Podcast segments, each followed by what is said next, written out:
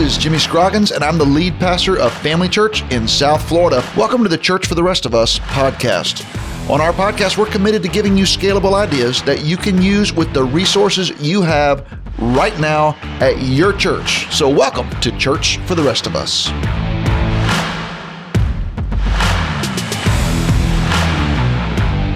Hey guys, welcome back to Church for the Rest of Us. I'm here with my co host, Leslie Bennett, as always. And I just want to remind our listeners that we're doing something we've never done before on this podcast. We are bringing you some of the very best content from our recent Church for the Rest of Us conference. That's right, Pastor Jimmy. We're doing our greatest hits from March 2nd.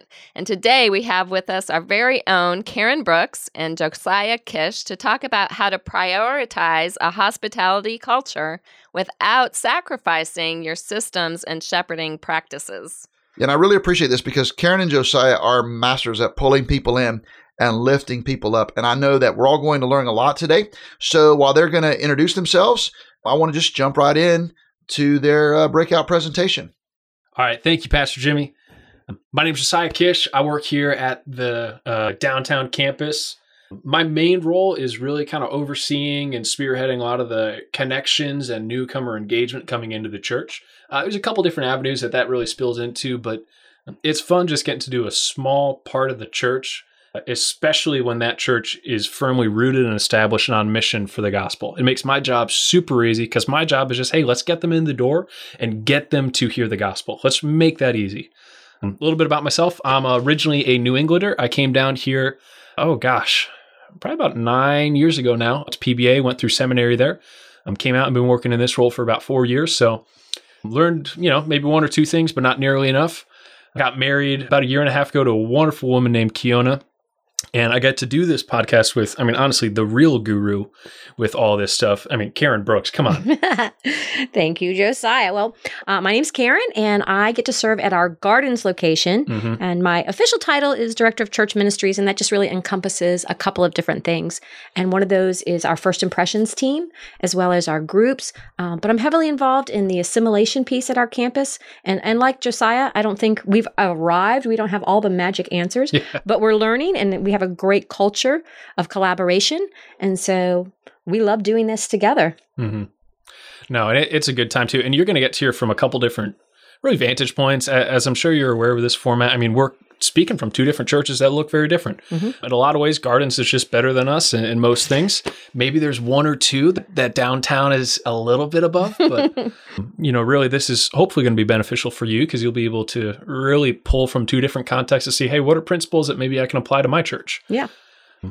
Well, we're going to talk a little bit today about our basic big idea, which is yeah. optimizing our connect teams to serve guests and to grow disciples. And there's a couple of ways to do that. Mm-hmm. Um, and so, as as Josiah mentioned, we are at two different campuses, and so things look a little different. But there's some commonality mm-hmm. in the way that we try and implement those ideas. And so, I want to talk a little bit about our biblical foundation. Mm-hmm. Um, there's many many verses that talk about these particular things, but I just want to reference uh, Ephesians 4:12. It's the back half of a verse that's really important, and I'm sure super familiar to most of you. Verse 11 says, It was he who gave some to be apostles, some to be prophets, some to be evangelists, and some to be pastors and teachers. And, and this is the part that I, I want to focus on here. Verse 12 to prepare God's people for hmm. works of service so that the body of Christ may be built up. So I love hmm. that because it's not up to the professionals, right? We want to equip the saints to do the work. And mm. then we have another verse too. Talk a little bit about that, Josiah and Matthew. Yeah, that's just such a challenge to me you know, I love hearing that where it's like, hey, purpose of the church isn't for you to be the superhero. Right. It's for you to make the superheroes. It's for you to make the people that are doing the ministry. I mean, in a similar vein, a biblical foundation that that I was pulling from with this talk would be Matthew chapter 5, verse 14 and 30, which briefly summarize, uh, as many of you know, is the parable of the talents. And a lot of times when we talk about this, again, the, the overall structure of this parable is that there's a master who gives talents to individuals, to servants, and then he goes away for a period. And when he comes back, he sees how those individuals have grown the talents they were given. And they are judged based not on the results, but on the faithfulness with what they were given. So I think that applies to a lot of aspects of church ministry. And we talk about that often. But I think another way that that applies, we don't speak about as often, is actually people. I believe the Lord gives people to the church. And I believe that this is just one other talent that we are given And I believe that we need to be doing everything we can when we're having people serve, when they're plugged into the church. They don't just need to be filling a role, they need to be growing. Because how awful would it be for you to accomplish every single ministry goal that you have? And then at the end of your time, go before the Lord and go, Hey, you accomplished all the tasks on your sheet, but really, did you grow anyone? Mm-hmm. Did you make disciples of those people that you accomplished those tasks with?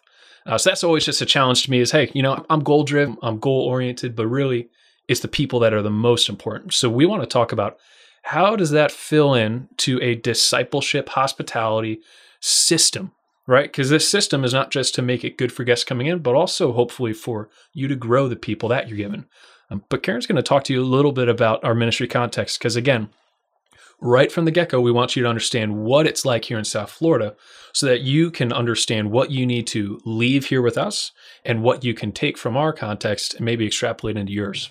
I love that because really it's tools for your toolbox and you have to customize it to your mm-hmm. ministry context. So, just a little bit about where we serve in the ministry here in South Florida. So, we both work in Palm Beach County. Both of the locations, downtown and gardens, are in the greater West Palm, Palm Beach Gardens area. But it is a very individualistic, type society, mm-hmm. um, a lot of unchurched people. Some statistics say we're about 93% unchurched in the Palm Beach County area. Um, people are a little wary of meeting new people. And of course, COVID did nothing to help that along. We also have a hmm. very affluent culture. We live close to Palm Beach Island. Uh, Palm Beach Gardens is known as being one of the most affluent areas in the uh, South Florida area. And people are distracted. We live in paradise. so there's always things to do that distract people from attending church or mm-hmm. groups or any of that. We have the beaches, we have all kinds of festivals going on. Mm-hmm. So church can be a little difficult to put out there as a great alternative. And we don't want it to be the alternative. We want it to be the main thing. But there's mm-hmm. some challenges that go along with that. No, that's exactly right. Um, it's the culture that we're fighting against. Mm-hmm. You have culture or cultural aspects that you're fighting against with your church. So whatever those are, you know, maybe it's helpful to write down a few things that mm-hmm. you're just seeing in your context maybe some of them line up with the stuff we just said. Again, we're highly individualistic, we're unchurched, wary of new people, and affluent and really distracted. Mm-hmm. I'm sure there's a few that maybe hit with you as well, but you know, just to begin, we're going to talk about hospitality, right? Cultures, systems, shepherding. And really, we're going to go through each of those line items. But to help with this discussion, I wanted to begin just by presenting us with a definition of hospitality as we understand it, right? It's kind of a buzzword, maybe sometimes not fully understood what it means. You may have a different definition than this. That's totally fine. For the purpose of this conversation, we really define hospitality in our context as removing obstacles for people to hear the gospel, right? Think about the friends of the paralytic, right? Their role was getting their friend who couldn't get to Jesus to Jesus, not because hospitality is the main thing, not because uh, we are the main thing, but because we know what the main thing is, and we just need to make it easy for people as they come to hear that. And we're not the experts. we, oh my goodness! If you ever get to come to our uh, any either of our campuses, you'll see plenty of dumpster fires. I can tell you about a bunch. But again, the definition that we're going to work off of is that these are teams that are designed to remove obstacles for people to hear the gospel. Karen, I know you're going to talk to him a little bit about culture of hospitality and what yeah, that even looks like. Absolutely. And I love that you gave the definition for this context, this conversation, because a lot of times when we hear the word hospitality, we think, oh, the coffee ministry or the donut ministry. yeah. and, and yes, that is hospitality. Uh, but I love that really it's about getting people to a place where their hearts and their minds can receive the gospel. And mm-hmm. so I want to talk a little bit about uh, what we call the inconvenience of making a church feel mm. small. Uh, so both Josiah and I serve at campuses that are rather large, but our network has some very smaller churches that are great. And so we mm-hmm. want mm. to, across our board, make church feel like home, make mm. it mm-hmm. feel small so that you feel like you're part of the family. That really is one of our core values. So I want to talk about how we do that. And it can be, I hate to say it, it sounds so ugly, but inconvenient, but yeah. we have to do these things to help our guests feel welcome. And so, mm. just a few of them is we call these connect calls. And so, we try our mm. hardest to make sure that people are getting a personal touch. And as much as we like to say people don't like to use the phone, mm. sometimes They do. And I love that. we try and contact them. A lot of times, if they see a number they don't recognize, they may not pick it up, but leave a message, an encouragement. Mm. And I want to talk about how we identify guests. So we have some systems and processes that we use. One of them is called our Connect card. Mm. Great name for it because what we try and do is have people fill it out. And it's funny, a lot of people will fill it out every week, even though they've been coming to church for quite some time, mm-hmm. like we're taking roll. But what we're really looking for is that new person or the person who is self identifying and letting us know that they're there. We have a huge culture of prayer. And so we want to mm. know how we can be praying for our folks. And then we're very diligent mm. in how we do that, how we accomplish that, both as staffs on campus, but our network at large. So it's very important for us to follow up with folks. We have a new thing that we just started not too long ago called Plan Your Visit. And I'm a huge proponent of that. Mm. And basically, it is on our front page of our website. And it's just a way to kind of offer a concierge service to people who are looking for a church. And so, our Plan Your Visit form is just a simple form that they fill out online, letting us know that they plan to come to one of our campuses.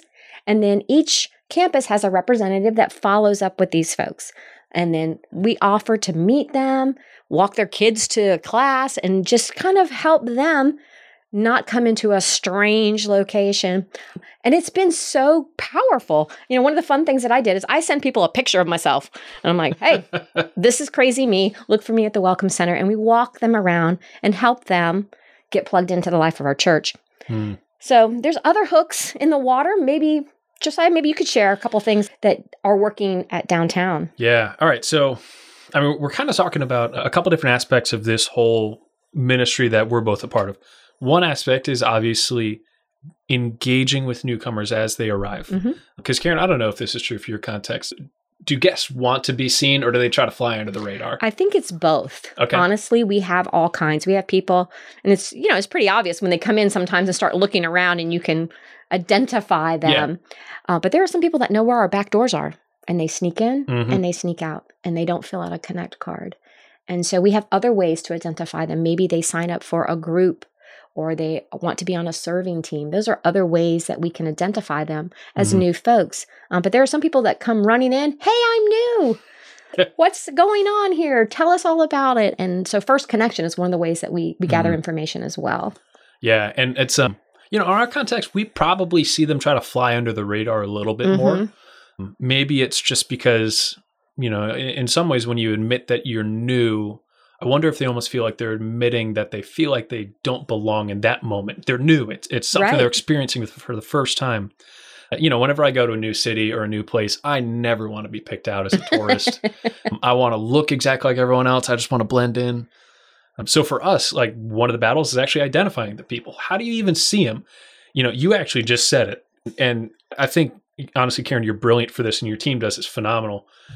But hey, if you as a church understand maybe where some of the entry points into your church are, both the front doors that people typically come through, but also maybe the back doors that people try to sneak in. Hey, what if you positioned an individual there and told them to look for specific signs of body language mm-hmm. that would identify someone as new? That way you can just have a kind of a radar going off where if they see that person, they can go and engage with them. You know, for us, the body language I always tell people is what you just said. The moment someone walks through a door, if it's their first time there, almost every single time, they will pause for a half second. Really, it's a split second where they pause and they take in their surroundings. They look around. They don't look down, they look up and around. And then they try to hide it. They try to keep on moving and be very confident. That's where you, as an individual, walk up and go, hey, you know, my name's Josiah. I don't think I've met you yet. How long you been coming here for? And that's always good. You don't want to say, "Hey, are you new here?" Because oftentimes that'll that'll put them on the spot, or even worse, they've been coming for twenty right, years. Right, they're not new. no, you're the you're the one who doesn't know. But what she's saying is so right. It's mostly about, hey, how many hooks in the water do you have? And by hooks in the water, we mean how many entry points are there at your church into a discipleship pipeline? So for us, we we just mentioned a few. Karen mentioned connect cards. Karen mentioned also when they uh, come through First Connection, we'll get information. Uh, also, when they check their kids in, we'll get information there too, and we can follow up personally with all of these calls. And it's super mundane, but that's what makes the church feel small. Yep. Which honestly, I think Gardens does the best at that. You guys have such a neighborhood feel. That's very kind, and I'll pay you later. Yeah, no, perfect. I do like Wendy's. All right, so that's like a big triage on just general hospitality practices, right? The other side of it, though, is like, hey, so as we're employing these practices, what are ways that we can use these not as just a tool to help new people get engaged, uh, but actually as a tool to grow the people you already have there? Right. All right, so now we're going to talk a little bit more about the shepherding side of things. Um, so, for our context, what we have is, like we said, uh, many hooks in the water that are drawing people towards a single point. For us, this single point, just like Karen mentioned, is called First Connection. This is the opportunity for individuals to come into the church, uh, to hear more about who we are, to see if they want to join in, and then also to develop a next step or a connection point for them. I think this is an incredible step for any ministry to have, a just a connecting point for individuals to come through. But where do you take them from there? You know, if everything's drawing the guests to there, where do you take them after that? Well, one thing you could do is actually pull them in to the ministry, to the team. Um, I actually think you can function your security teams or your servant teams, I should say, as groups that just happen to serve together, right? Think about it less of a, hey, we're doing a task and more of a, hey, there's a task that happens to be there. Let's use that to get the person done. Serving is such a wonderful opportunity because it makes you less focused on yourself, makes you less uh, centered on what's going on in your life, and for a brief period, gets you connected with other believers as you're focusing on others. Um, so here's how, yeah, honestly, just a few tricks that we do with uh, shepherding within teams, just to make it, again, growing the people we're given. The first one is that we actually employ something called a huddle. Mm. Um, this is a brief 15 to 20 minute touch point that all the teams have in the middle of the service. So for my teams, I've got about four teams at each service. In the middle of the service, when it's quiet, when there's nothing going on, typically most churches will let their people go into service and worship. And I think that's a great opportunity. In some ways, there's pros and cons to that. In fact, even within our network, there are churches that do that. At this campus, we don't. And the reason why is because we want to use that time to actually grow them, not only as a person, but as a team. We pull everyone together for what we call a huddle. In this huddle, we go over a couple different things. We go over announcements, we go over sharing God stories of things that the Lord did or connections that you had that Sunday. And then we also transition to do either devotional or a one point training and then end it off with prayer. Here's why this is smart, kind of for two different reasons. One, if you employ this within your team, you will be having a automatic way to build relational equity with everyone who serves. Not just you, but also alongside each other. Before you know it, people who are 75 years old are going to be hanging out and going to a bonfire night with like young adults or college students. And it's the coolest thing to see that manifested within the church in that way. On the other side, too, it also lets you have continual training points because everybody knows the fires that are going on. It's better to put out those fires before they become real issues within your teams. So why not include that in the regular rhythm of your team? Make it a shepherding circle, right? The other component is this as best as you can, build the team around the leader, not you. Mm. As much as you are the best recruiter at your church, hey, you may be the best recruiter and you may be the best shepherd, but pretty soon it's going to grow past your ability to shepherd. I think it's incredible that, like, Jesus, our Lord and Savior, poured into 12 people. Like, okay, hey, listen, if that's what he was able to do, I would be lucky if I can do one. So thinking about like, hey, how can you pass that around some of the other leaders within your contacts? How can you raise up leaders and shepherds so that they're checking in with their teams throughout the week? They're encouraging them. I'll give you an example. We have a single mother on one of our teams. Uh, one of my team leaders is just phenomenal. In fact, they all are, but this guy goes above and beyond. Single mother, she's going uh, to get surgery. And immediately, what he did was he reached out to her, he prayed with her, he set up a meal train so that she is getting food all throughout the recovery process, uh, and is also seeing to all the details that she needs while she's out. And I think about that, and I just think to myself, yes, maybe I could have done that. I almost think it kind of makes more sense and makes more of an impact if it's their team leader doing that, though. So for us, we try to build the team around shepherding, not you, you employing other shepherds to shepherd their team members. Yeah, I couldn't um, agree more. Um, Karen, you want to speak on that? Because honestly, yeah, you're better we, at that than well, I am. and honestly, what I love is the whole huddle concept came from the downtown campus. And so we have tried different ways to employ the huddle. Um, we do that through our kids ministry teams. They have a huddle. Our student ministry team has a huddle, and our first impressions teams have huddles as well. And again, depending on the task that is required of them, it looks different at different service times. It looks different with the different teams. But I have loved seeing it work so well. And what hmm. you said is true. Uh, I know for our team for First Impressions, we have assigned coaches to each of these little teams. So we have, like you have, four teams. And so not all of them can meet at the same time because the ushers are doing something hmm. different than the greeters may be doing or the hospitality hmm. donut team. But it's been really beautiful to see them not only connecting on campus during the huddle time, but a lot of them taking it off campus. We have one serving team that they get together for dinner. They get Oh, together that's and awesome. and do fun things together, but then they also do serving things together. Mm. And I love the example that you gave because we've had similar situations where there's been a need and it hasn't been incumbent on the staff to fulfill that need necessarily, although we're aware of them. It's so much better, Mm. I think, when a group rallies around, a team rallies around someone to both celebrate Yeah. and also to help in those hard times. And so Mm. I have examples just like you, and I I just Mm. think it's great. And the more that we can do that, the more that Yeah. we can empower um, the laity, as it were, the better it is. That's Mm. what God commands us all to be, Mm. right? Ministering. We don't leave it up just to the staff. And Mm. so the huddle has been a great success for us, and there's always room for improvements, but we love it. And I, I highly recommend it. You know, we don't make it mandatory, but we do highly, highly suggest it. Yeah. And we've had great response to that. And I, I think it's also it impacts a few different things, right? When you embrace this philosophy of teams within your own church, it makes recruiting different. And we're not talking about recruiting in this conversation. Really, we would need to get Bev Bonner here for that. 'cause she's the Absolutely. But you know, something that she's always told me and challenged me with is that, hey, when you're recruiting someone, it's actually for their good. You need to make sure that's aware personally as you're making it is, hey, you can't recruit them to a need. You need to recruit them to what will grow them the most. So if you are building your teams, kind of like Karen's doing, to grow the individual, well, that's a different ask. You're not asking them to fill a need for you. You're inviting them in to grow alongside others.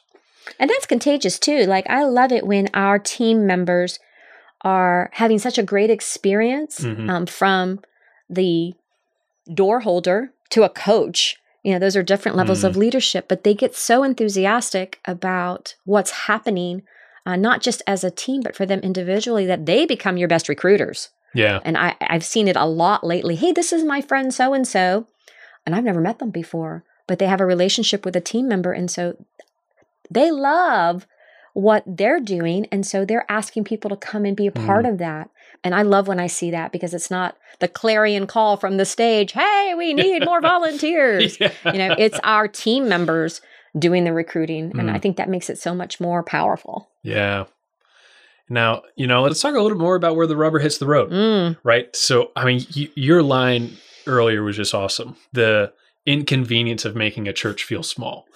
I think that's true for hospitality. I also think it's just true for the shepherding of the team members doing the hospitality. Yep. What What are kind of some things that you use in your campus? Well, it's funny. I think uh, a lot of people think that church just happens and we sing kumbaya in our spare time, but we employ some processes and systems to help Mhm. uh, make things smoother and, and to make those inconveniences as they were uh, more convenient. So one these all sound so basic, um, but like something as simple as taking attendance. We do that with all of our volunteer teams. We don't take attendance in the in the worship service. That would be impossible. but it is great for teams because Hmm. especially as you get larger teams, our first impressions team at Gardens is the largest serve team. And there are times when I forget who's on what team. But as we're taking attendance, not only are we tracking engagement, but we're helping our coaches and our leaders of those teams know, oh, I haven't seen, you know, so and so in a week or two. Maybe I should Mhm. check on them. So that sounds really basic and Yeah. but it is a tool that we've used and it's been helpful. Uh, contact calls, same kind of thing. Yeah. You know, it's just keeping in touch because there's nothing sadder. And I hear this so much from people who have experienced church hurt and woundedness. Nobody Mm. even missed me. Yeah. I was gone or I was serving. I served at that church for 10 years and I went through something. Now, it is incumbent on folks to let us know when things are coming up, yeah. but sometimes it's too painful or it's too hard. Hmm. And so being seen or being unseen, Hmm. I think is is crucial. So we want to make sure that we're staying in contact, especially if we Yeah. don't see folks for a little bit. And then again, the huddle, you know, that I just can't implement that enough or give that enough praise because I think that's wonderful. And then I love that you guys are doing book studies. That's something I would love for our teams to do. Tried it, Mhm. not with great success, but we're not giving up. But talk a little bit about how Yeah. you employ like leadership meetings and book studies to kind of help people take their next spiritual steps and Yeah. get better at what they're doing. Yeah. Something I love about the culture here is that, hey, this is very much a leadership is given away. hmm It's not hoarded up. Like, I just think that that that's been modeled really well. And I try to employ that with my team too. So with my leaders, I let them know that there isn't really much of a leadership ceiling within this this umbrella. Like you just do as much as you want to do, and I'm going to invite you into it. So one thing that we do twice a year is we do book studies. I actually require them to read and study and come prepared with questions and notes. Uh, I know that sounds crazy, but listen, if you can lead and shepherd people, you can read a book. So we'll read through one book uh, in the spring and then one book in the fall. We'll meet four times as we do this. And each time, the purpose of it is to discuss the content, but to apply one easy principle to our team for the next couple weeks. And again, this is good because it's a rhythm, right? It builds a continual improvement mindset within your team and encourages your leaders to step into that. And on the flip side, too, you can invite prospect leaders into that. So if someone is not currently leading, but maybe you think they could in a little bit, say, hey, I have this book study. I would love to be, be a part of it. Would you be interested in joining us? And then letting that be a natural pool that pulls people into leadership as well. I, I think that's just been a, a lot of fun for me because also challenges me as I continue to learn. You know, just two things that, that you said that were really smart too was I, I forgot who said this, but whenever someone comes to church, there's really two desires that they have that they're never going to tell you. They want to be known and they want to be valued. Mm. And you know, as you were saying that about people at church hurt leaving because and not having no one reach out to them, you know, I just feel convicted because man, there are times I've dropped the ball with that where I should have reached out and I was too late. But I also think about the fact that man, we need to do that. That needs to be a core thing that we do is conveying that value that they bring to the church and just who they are, not with what they do and who they are. And I think you really can't do that unless you're keeping track of it with attendance. So No, that's great. I love that you said the thing about when you're thinking of doing your book studies or when you do your book Mhm. studies, how you are looking for potential new leaders. I don't know a whole lot of people who jump over to you, raise their hand, and say, Pick me, pick me, I want to be a leader. Most of the time, it's us identifying them, Mhm. uh, seeing something in them that maybe they don't even realize that Mhm. is a potential because leadership looks different for different people in different Yeah. roles but i love it when you show confidence in someone to step up to that next role or take that next level of leadership i think that's a great way to encourage and for them Mhm. to be seen i'm always amazed at when i ask people would you consider thus and such? And then they're like really me? Yeah you. You know and it's been great. So it's just having those eyes to see and not Mm. being content. I've been guilty of saying hey the team's pretty good. We got a good number. Mhm. things are floating. It's good. Always be on the lookout Yeah. for for Yeah. leadership potential. And then like you said just getting people velcroed. I love we use that term getting them velcroed into the life of the church. Hmm. and serving is just one of the ways that they can do that No, and that's so good. And we talked about a lot of things there, but really just to wrap it all up is that we want to help you prioritize a hospitality culture without sacrificing your systems and shepherding. Mm. We want this to be ideal for the guest who's coming in, but we want this to be a tool in your belt to help you grow the people that are still there. So, you know, our, our hope is that this can be a maybe encouragement to you to consider how can you turn your teams not just outwardly focused, but then also into a discipleship tool to grow the individuals that are just faithfully attending your campus. Karen, is there anything else you want to speak in on? No, I think that's a great wrap up, Josiah. Just always, again, don't forget the power of prayer. Mhm. You know, if you're lacking something, pray about it. Ask God to bring those people because we all know the verse about the workers Yeah. and the harvest. Mhm. So, yeah, thank you so much, Josiah. I love your insight. Ah, awesome working alongside of you too. And Pastor Jimmy, Leslie, back to you. Again, such a great presentation with so much good material for those who oversee church first impressions teams, hospitality teams. I hope you everyone really learned a lot from Josiah and Karen. Yeah, those two are incredible, and their presentation was too. And I love having servant leaders like Karen and Josiah serving with us at Family Church. I hope all of you that are listening learned a lot, and I hope you will join us next time when we hear about creating a healthy staff culture. And Pastor Todd Thomas and Scott Crawford are going to be presenting. I'm Jimmy Scroggin signing off for Leslie Bennett, Josiah Kish, and Karen Brooks. Church for the rest of us.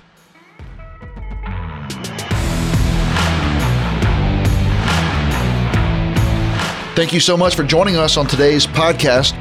I'd love for you to check out FamilyChurchNetwork.com to chime in on our blog or follow me on Twitter at Jimmy Scroggins. We want to connect with you and learn from you because we're in this together. We're all learning from each other. We are church for the rest of us.